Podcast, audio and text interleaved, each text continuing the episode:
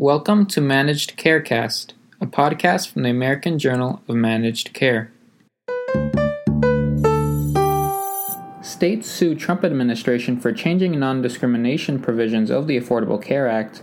Experimental vaccines show promise against COVID-19 in healthy subjects, and a pair of studies from the United Kingdom suggest diagnostic delays from COVID-19 may increase cancer-related deaths.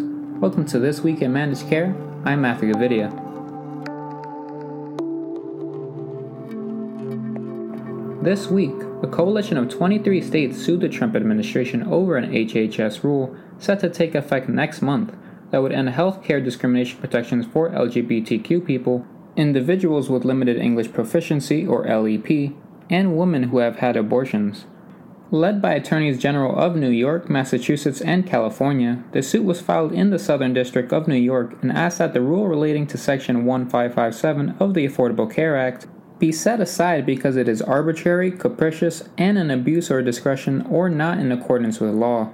Speaking on the rule last month, HHS said it was abiding by a decision by the U.S. District Court for the Northern District of Texas, which ruled in favor of a religious organization that had sued the federal government in 2016 over the rule.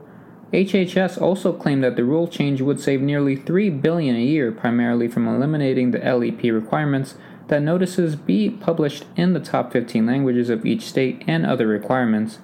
It is more important than ever that everyone can access essential healthcare, said Xavier Becerra, Attorney General of California.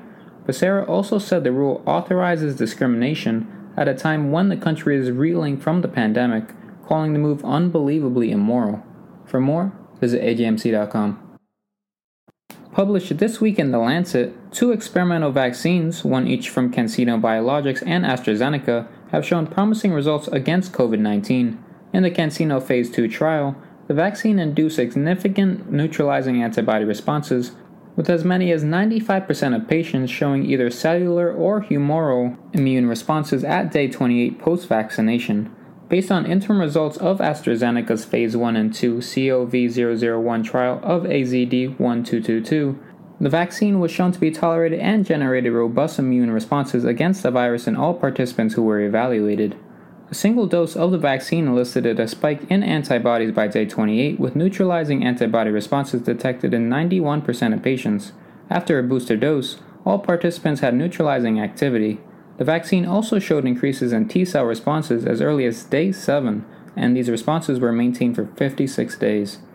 The immune responses observed following vaccination are in line with what we expect will be associated with protection against the SARS CoV 2 virus. Although we must continue with our rigorous clinical trial program to confirm this, said Dr. Andrew J. Pollard, co author of the study.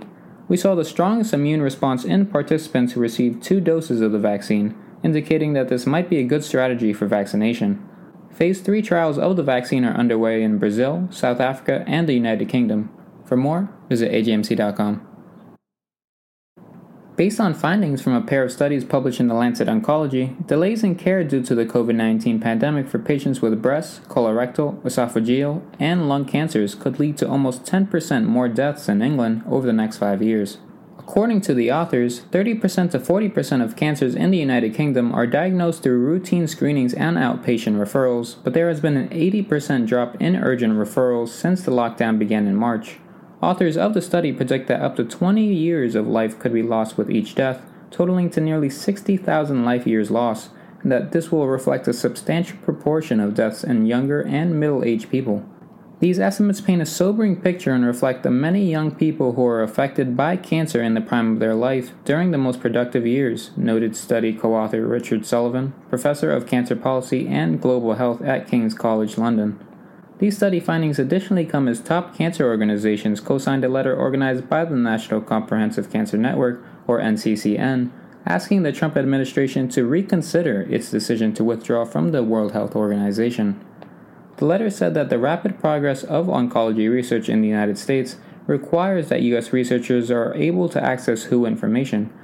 But it is not the fact that the global fight against cancer requires the participation of the United States, the organization said.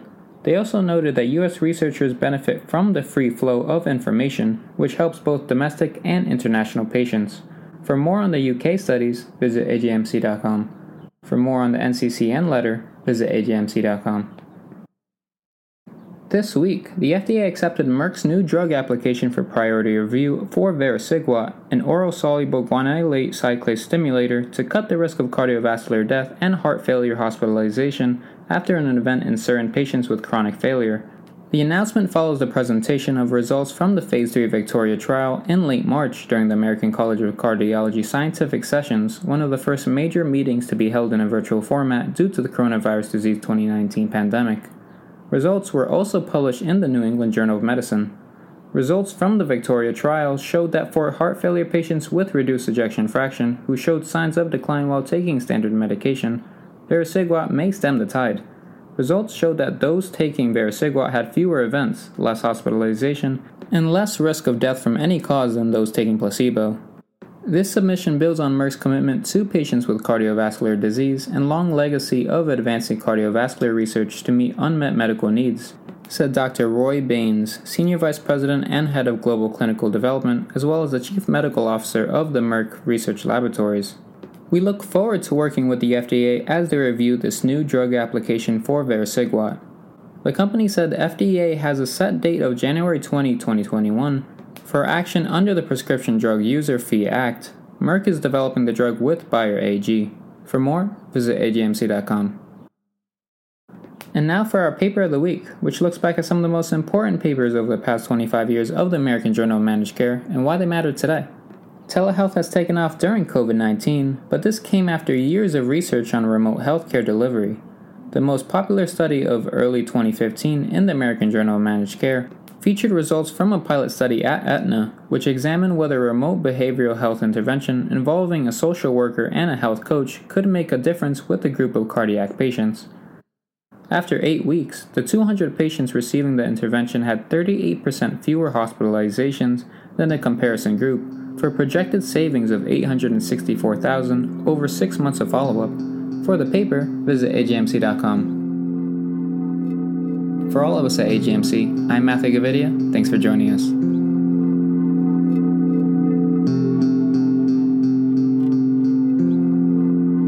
To learn more, visit ajmc.com or see the show notes. To get in touch with us, email info at ajmc.com or follow us on Twitter at ajmc underscore journal. If you like the podcast, don't forget to subscribe and rate us.